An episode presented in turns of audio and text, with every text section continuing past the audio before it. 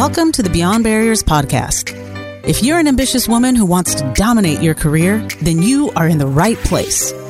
This podcast is co hosted by Nikki Barua, digital innovator, serial entrepreneur, author, and speaker, and Monica Marquez, ex Googler, diversity expert, and senior corporate leader.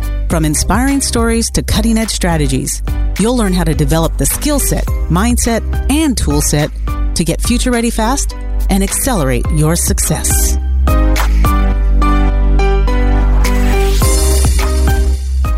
Hi, I'm Monica Marquez, your host for today's episode. Many barriers stand in the way of a Latina interested in a career in STEM. From societal and familial norms to high school counselors telling Latinas, and other women for that matter, that maybe you'd be better suited majoring in something else. This has been the case for decades. Even if one pushes past the discrimination, there is still the challenge of a lack of resources, support, and the isolation of being the only. The numbers say it all. Only 2% of Latinas held science and engineering positions, as reported by the National Science Foundation, and that number hasn't changed in the last five to 10 years. But Latinas in academia, the workforce, and beyond are working to change that depressing data. In this episode, you'll meet Isaura Gaeta, Vice President of Security Research and General Manager of Intel Product and Assurance Security at Intel Corporation, who is leading by example in her respective field and sharing her story in order to encourage the next generation of Latinas in STEM. Isaura leads an engineering team focused on hardware security research. Previously, she was general manager of systems engineering in the Platform Engineering Group and was responsible for optimizing engineering execution capacity, quality management systems, and operational excellence for a global engineering organization of 18,000 people. A 30 year veteran of Intel, Gaeta spent the first two decades of her Intel career developing various semiconductor processing technologies. Her work during that period led to two patents and five Intel Achievement Awards, the company's highest recognition. Gaeta holds a bachelor's and master's degree in electrical engineering from Stanford University. She founded Intel's Network of Executive Women for the Latin American region and was the chair of Intel's Hispanic Leadership Council. Outside of Intel, she serves on the board of the Hispanic Foundation of Silicon Valley, where she chairs the Nominating and Governance Committee. The Hispanic IT Executive Council has recognized her six times on the top 100 Hispanic professionals in the IT industry. Visit iambeyondbarriers.com where you'll find show notes and links to all the references in this episode, including the best way to get in touch with Isaura. Welcome, Isaura. Thank you so much for joining us on the Beyond Barriers podcast. We are thrilled to have you on. Um, I personally, because your story resonates so well um, with, you know, it's parallel to my life. And I think ultimately all of our listeners will really love to enjoy your journey, your story, especially as a Latina, kind of, you know, the one, you know, very first electrical engineering Latina at Stanford and all of the stories of, you know, how you persevered and how now you are a senior leader and executive at Intel. So without further ado, can you please just share us a little bit about yourself and your journey and where you started? Yes, thank you so much. And thank you so much for having me.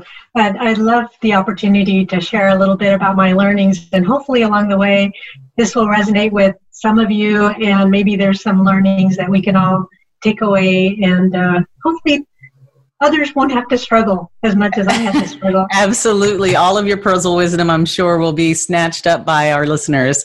Um, so tell us a little bit about your, your journey. How did you get started? And how did you as a young, you know, Latina, think about engineering?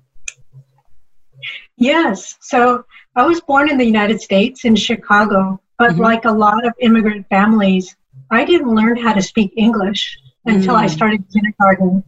And so math really resonated with me because it didn't matter that I didn't speak English. Mm. It just made sense. Uh-huh. And so throughout elementary school, I gravitated more into the mathematics and then I found out about science, and I just loved those fields. Mm-hmm. At the time, I didn't have anybody in my family that could sort of point me to what do you do if you're mm-hmm. interested in math and science. I was thinking, you know, a teacher or a doctor. Those are the only two fields I was mm-hmm. aware of. But luckily, in high school, I started learning a little bit more about engineering. Mm-hmm. And I remember talking to my high school counselor and saying that I wanted to go to Stanford and I wanted to study engineering. Mm-hmm. And finally, in that time, in the 70s, um, there was a lot of negative uh, kind of backlash, I think, in mm-hmm. terms of women going into these fields, and, mm, and especially right. as a Latina. So my high school counselor basically said, "You'll never get into Stanford, and why don't you go into these other areas that are probably more suited for you?" But there was a little voice inside of me that was very stubborn, uh-huh. and I knew this was where I was interested to study math and science, electronics, and so I persisted. I wanted to sort of prove this counselor wrong mm-hmm. that I could do it.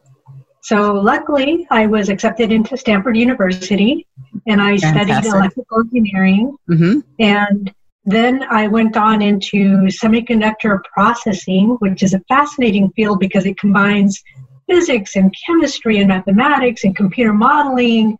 And you do experiments on silicon wafers, and the result is you create chips that go mm-hmm. into computers, that go into devices that make our lives easier and better and I think that's why I went into engineering is because mm-hmm. it's about helping people. It's about making our lives better.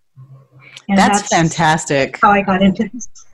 So, you know, uh, you know what you said there was something you said that really resonated with me in terms of, you know, when you're growing up and you're younger, you have this limited frame of reference that, you know, how do you define success? And to you at the time success was you become a teacher or you become a doctor I think, you know, similarly myself, it was like you become a teacher, a doctor, um, you know, or in my case, I lived in West Texas and it was a big oil country. So it was like petroleum engineering was something. And so I, you know, I'm fascinated on how you, you know, found your way into the thinking about engineering. But as you said, when you started sharing your dream of going to Stanford and pursuing engineering, people were kind of telling you you couldn't do it and so i'm sure that instilled some fear or some limiting beliefs that you know could you do this or not? What did you do to help kind of overcome those fears and limiting beliefs? Because i know you had a lot of determination and tenacity to kind of maybe prove people wrong but in those moments when you had those doubts how did you get past that? Yeah so there's there's constant doubts. And i think you know even today as a successful professional I still suffer from the imposter syndrome once mm-hmm. in a mm-hmm. while. Yes. And so you kind of have to ground yourself in, you know, at Stanford, I knew that going to Stanford, I was very well prepared based on my high school and the grades I had gotten. Mm-hmm. So I mm-hmm. have to remind myself, yes, I belong here. Yes, I can do this. This is what I'm interested in. Mm-hmm. So you have to quell those little voices that come in that sort of tell you you're not good enough or you're not mm-hmm. supposed to be here. And you have to stand and say, yes, I am supposed to be here. Mm-hmm. And so I, I still do it to this day because that little voice sometimes tries to creep in and it's like, no, I have my credentials. I have all this history of what I've achieved. You know, you have to sort of name it and say, okay, it's the imposter syndrome again. Be quiet. And, you know, let's keep going forward. So I don't think I've mastered it. It's something that I still deal with, but uh, that's my my tip is to just kind of name it, put it aside, and just keep going forward. No, that's fantastic. I, I, usually tell myself, yeah, you name it, you put it in the back seat, and you tell it, I'm still driving. you, you, may be coming along for the ride, but you're not in the, you're not in shotgun. Um, that's fantastic. So, being in Stanford and being first generation college, um, you know, thinking about how important community is, um, you know, did you, you know, how did you identify and build kind of some you know key lasting relationships you know how did you find community in a place where you were very much likely and you know i'm making assumptions here but based on on research and history you were probably one of the only. Um, tell me a little bit about that. What was that like? Yeah, it was actually very difficult when I first started Stanford because there were very few Latinos at the time, very few Latinas, especially in the engineering classes. Mm, Mm-hmm. And although I was well prepared going in from high school, I did not come from a college prep high school. And so in my classes, you know, there were students who had already taken two years of calculus. And here I am, you know, just learning about a lot of these concepts. So initially, I'm kind of on my own, struggling, trying to understand. And I was introduced to the uh, Latino Chicano community at Stanford, mm-hmm. and immediately it was a sense of family, a sense of I'm home, a sense of people that understand me that are going through something similar. Mm-hmm. And there was a, a group, the Stanford Society of Chicano and Latino Engineers and Scientists. Mm-hmm. And there was a, a junior at the time. He said, Come to our meetings, learn what we do. And immediately it was like other pre engineering students uh-huh. that were like me, that were, you know, first in their families to go to college, that were interested in this space of engineering. Mm-hmm. And immediately it was, it was very calming and, very re, reinforcing that, yes, I can do this and very supportive. And so that's basically um, what really helped me make it through because going into my individual classes, especially in electrical engineering, at, at the time, less than 5% were women. Oh, wow. And I think I was the only Latina because I didn't see any uh-huh. until I was in grad school. Um, and so being getting that lonely feeling while in the classes and, and but then afterwards having this community of other engineers who are Latino in mechanical engineering, civil engineering, building that community. Eventually, um, I ran for president of that organization in my mm. senior year. And Fantastic. not only having that community, but also the opportunity to learn leadership skills mm, to right. this organization move forward and and how do we engage externally how do we bring that next generation in how do we uh, involve industry and get internships and, and positions for our um, members that helped build tremendous uh, skills for me so i really credit the latino community mm-hmm. at stanford for helping me find my way and, and successfully graduate from the programs.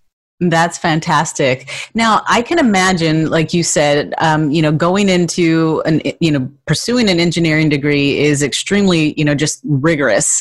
Um, so, thinking about making sure you were committed to your you know your coursework your classwork and then of course probably the the labs and everything else and projects that you were doing. But then you took on this leadership role kind of an extracurricular activity per se that really to be quite honest is probably like a second job. Um, what are some of the habits or rituals? Like how did you balance that you know work and extracurricular um, and still be successful? What are some of the keys the habits or rituals that were kind of the key to your success? Yeah, so, you know, I think I needed that opportunity within the uh, the club, the, the group that we were in, mm-hmm. to sort of keep me going because it was it would energize me, mm-hmm. and that would give me that energy to go back in the classes. And you know, some of these engineering classes are are very tough because the concepts are you know very theoretical Mm-hmm. Um, and, you know, just knowing that um, I have this organization that that I'm part of, and they support me, and I can make it through it. So mm-hmm. it was a reinforcing uh, uh, area having this organization, um, and so I think it was really, you know, something within me also about not giving up. That mm-hmm. persistence from a very young age of, you know, having people say, you know, you're not supposed to be here, you're not supposed mm-hmm. to study this. And that little voice saying, yes, you can do this. This is what you want to do. This is why you want to do it. Um, so that persistence kept me going, as well as the community sort of reinforcing that, yes, I belong here. And I didn't want to let them down either. Right. so I wanted to be successful too. Fantastic. So fast forward a little bit. Now you are entering the corporate world, um, and you've you know you are, have been a successful leader at at Intel. You've been there for uh, correct me if I'm wrong, but 25 plus years. Um, being first generation corporate, tell us a little bit about maybe some of the you know the um, the setbacks or you know some of the the challenges you faced being first time you know um, first time corporate. And you know how did you get past some of those maybe setbacks that you um, experienced you know coming into especially a very male dominated industry and as well being a latina yeah, so definitely, I think a lot of women engineers will will have this very similar story mm-hmm. where you come out of college, you're really excited, you're really well prepared, you go out and you're ready to start, you know, having an impact, and then suddenly it's kind of like, who's this and, and who are you? And you get sort of these little uh, clues or cues that you know just do your work, kind of be quiet. You know, you you, mm. you share your opinion sometimes and nobody says anything, but then a guy shares his opinion. It's like, oh yeah, it's a great idea. Let's try that experiment. Mm-hmm. So it's it's a very strange culture. I think a lot of the industry, especially older industries, were created by men. And so that institution sort of reinforces a lot of behaviors that are traditionally masculine. Mm-hmm. And so my first reaction was to try to act very masculine, you know, wear slacks, try to be, you know, very direct, not, you know, smiling as much and just reporting my data. Mm-hmm. But it mm-hmm. didn't feel natural. It didn't feel natural at all. And so as I became more confident, I realized I could be myself mm-hmm. and still be very technical. So you have to kind of work your way through that, trying things you know, why isn't my voice being heard? Uh, finding allies that would sort of reinforce your point of mm-hmm. view within the team. And the allies could be male or female.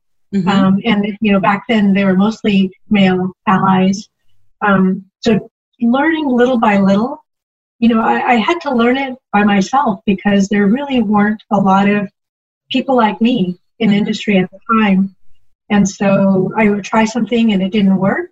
I would try something else and just keep learning and growing. Mm-hmm. You know, I, there wasn't anyone in my family that had navigated the corporate world mm-hmm. that could sort of guide me through this. Right. Um, and I think, again, a lot of the professional groups like the Society of Hispanic Professional Engineers, mm. which I was a part of, right. in those kind of events after work, we could share stories and we could pick up tips and help each other and say, oh, why don't you try this? Or, mm-hmm um, you know, here's someone that might be able to guide you through this.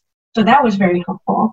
But I, you know, for the most part, sort of stumbled along and somehow managed to, to keep making progress. That's that's um, really tangible advice in terms of you know just identifying allies or you know sponsors or mentors. Can you share a little bit about you know we get this I get this question all the time with you know some of our some of our clients and when you know coaching them or talking them through and they talk about looking for mentors or sponsors that look like them but in situations like yourself sometimes in very male dominated you know organizations where there's not a lot of diversity and you know no gender diversity and then you know just ethnic diversity is even slimmer um, how did you gain access to influential leaders or to sponsors? How did you develop those relationships where they were kind of advocating for you as well? What I found, and this is true of networking, you give more than you get. Mm. When you are in a position where you're helping someone, you're providing data for a senior leader that's going to help them make their case, make their presentation. Um, you are available to to do this experiment. Um, when when you are that person they can count on, mm-hmm. suddenly that relationship, they know that uh, this is someone that really cares about the work that they're doing, that supports them, mm-hmm. and they're more than likely to then be a great sponsor for you. Mm-hmm. And that really, you know, in subtle ways, makes a big impact in your career. Uh, one of my sponsors, I didn't realize he was my sponsor until I thought about it years later. Mm. Um, you know, I was in that role where I was the technical manager for a group and I was, you know, he was the vice president of all of engineering at the time, and you know, I was consistently meeting our deliverables, presenting data in a way that he could find useful, and when a position came up, he advocated for me, and it was a totally new role in a field that I hadn't been in before. Mm-hmm. When he first approached me, I basically said, "Oh, you know, I don't know anything about that area," and he was like, "Oh, you know, I'll buy you some books you could learn." Um, and I was sort of like saying no to the opportunities right. he was giving me.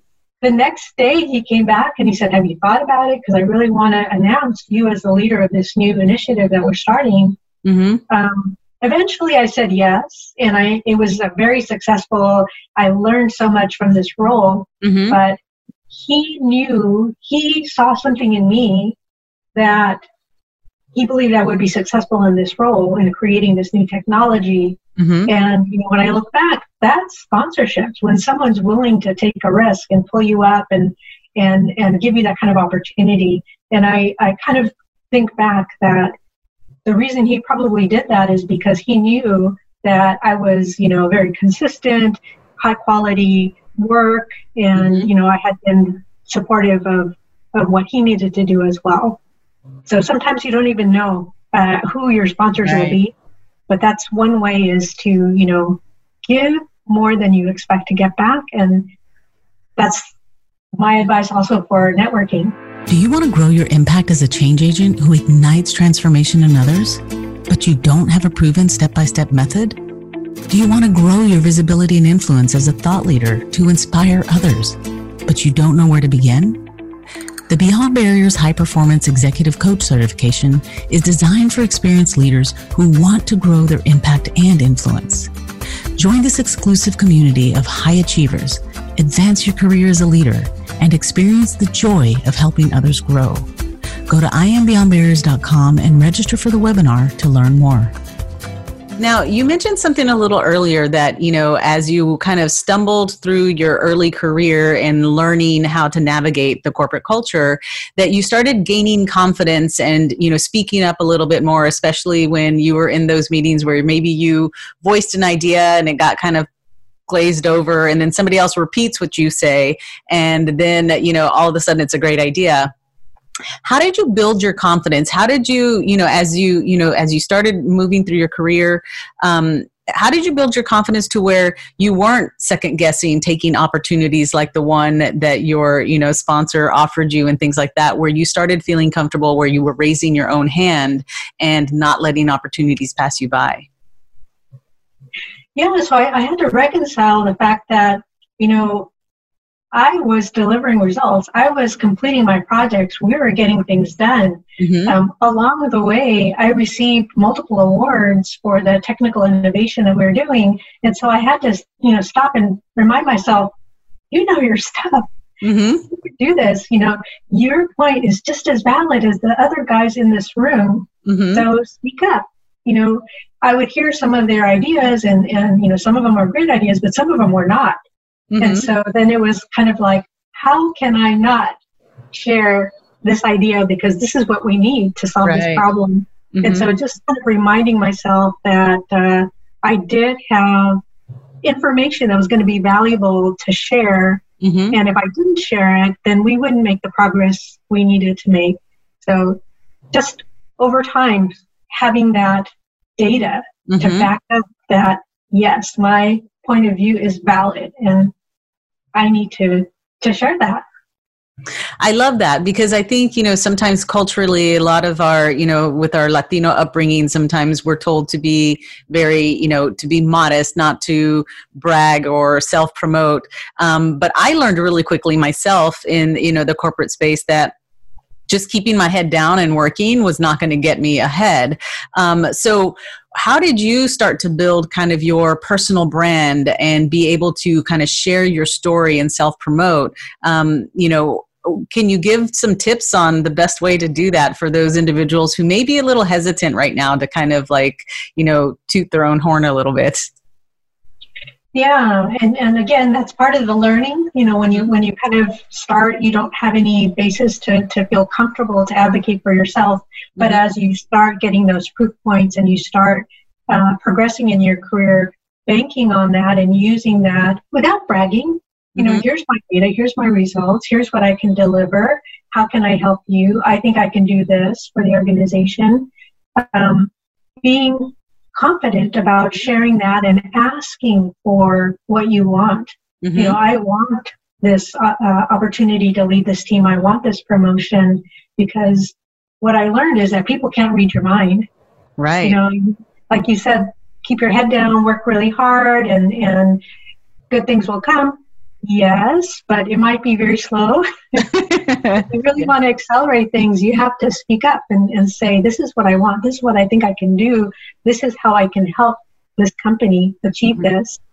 Um, so, along the way, one of the things that, uh, since I'm working in the computer industry, mm-hmm. and one of the main products that we make at Intel is the CPU, the Central Processing Unit, mm-hmm. a moniker that I developed for my brand is CPU and that stands for commit, persist, and unite.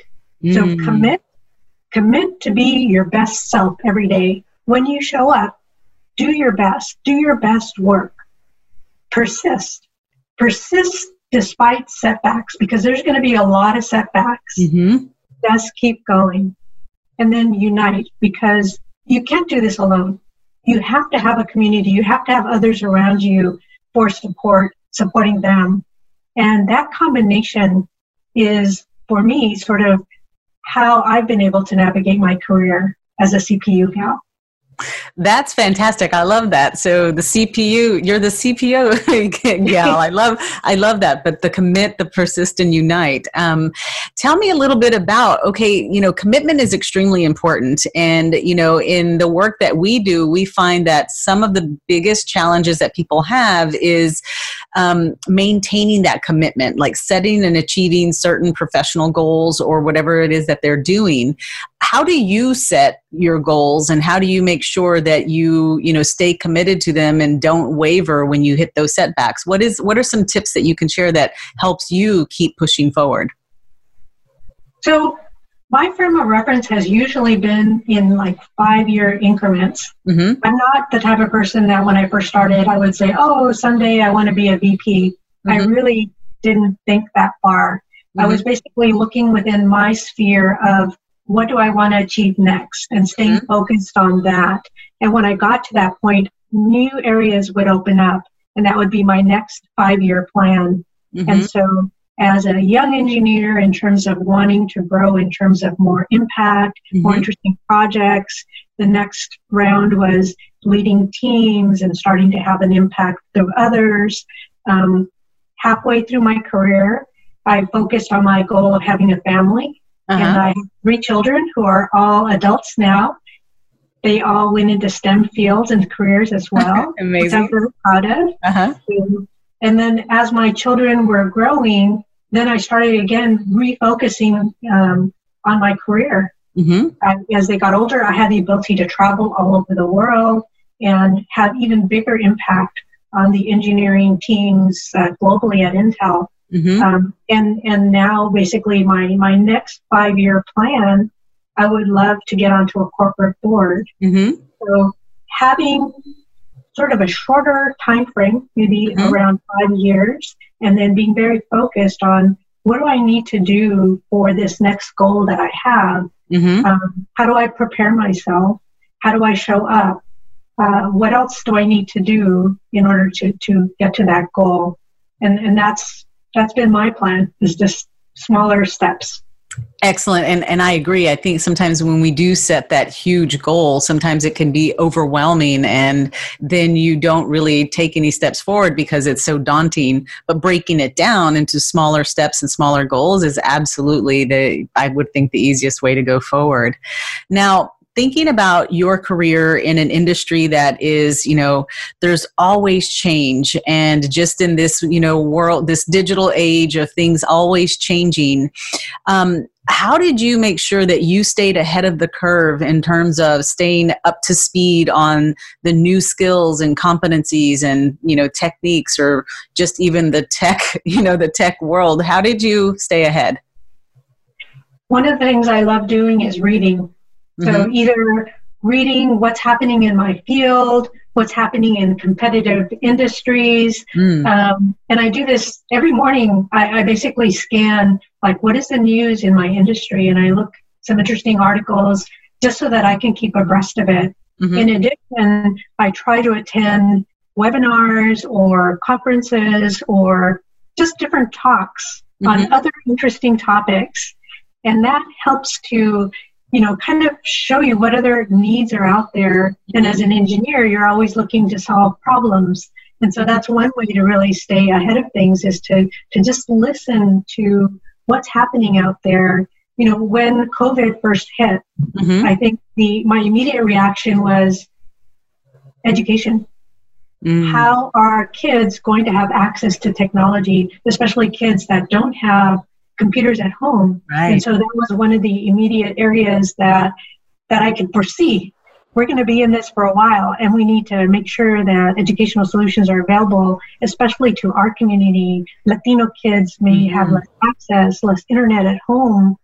And uh, the nonprofit that I sit on, we started having more conversations about that. Mm-hmm. So the the way to stay kind of in the game is really constantly reading and keeping yourself in the know of mm-hmm. what's happening and then connecting the dots you know here's what i know about technology here's mm-hmm. some of the emerging needs how do we how do we connect the dots to mm-hmm. provide solutions and to stay competitive in this area that's fantastic. I think it's lifelong learning. You never stop learning. And so that's how you stay ahead because the statistics are frightening. I mean, uh, you know, one of the latest research said that, you know, skills become obsolete in less than 18 months. And so, and I'm sure even in, you know, in a place like Intel, it's even less than that in some cases because things keep changing and iterating. Um, another question I had for you is, you know, given the fact that you have, you know, just outside looking in and you've seen kind of over the years, um, just, you know, as more Latinos and Latinas come into the tech industry, what are some of the challenges that you see that they are still facing um, that you know you want to create awareness around so that it's something that they know how to either one be on the lookout for and know how to navigate it but what are some of the trends that you see that you know you are you hope that we will learn to kind of get over much quicker? Yeah, so there's numerous opportunities. I, I see them as opportunities. Uh-huh. There's challenges, but you know how how can we conquer these? Mm-hmm. Um, so one of the things that we do not yet have enough of are Latino researchers. We don't have enough women mm. and underrepresented people in areas that are influencing the next generation of technology. Mm-hmm. And in order to prepare yourself for that, it's best to have a graduate degree. And you know, for myself, I remember my my first five year goal was just get into a college, uh-huh. um, and it wasn't until I was halfway through there that I found out that I could go for a master's degree. Mm-hmm. So we need to encourage our young people to, if they're interested and they have an opportunity to keep going, go for that master's degree, go for that PhD, that will position you in a in a way to be able to work in these r&d roles where you're developing that next generation mm. technology artificial intelligence for example is going to be a, a life-changing uh, innovation mm-hmm. and if we don't have people of color working in creating the AI technology and the training and systems and the data that's used, mm-hmm. we, could, we could actually create a very biased data set. Yes. We need to have more people go into these advanced areas. And, you know, I see a lot of students, they, they're, you know, so set on getting that bachelor's degree and going out in industry, and that's great.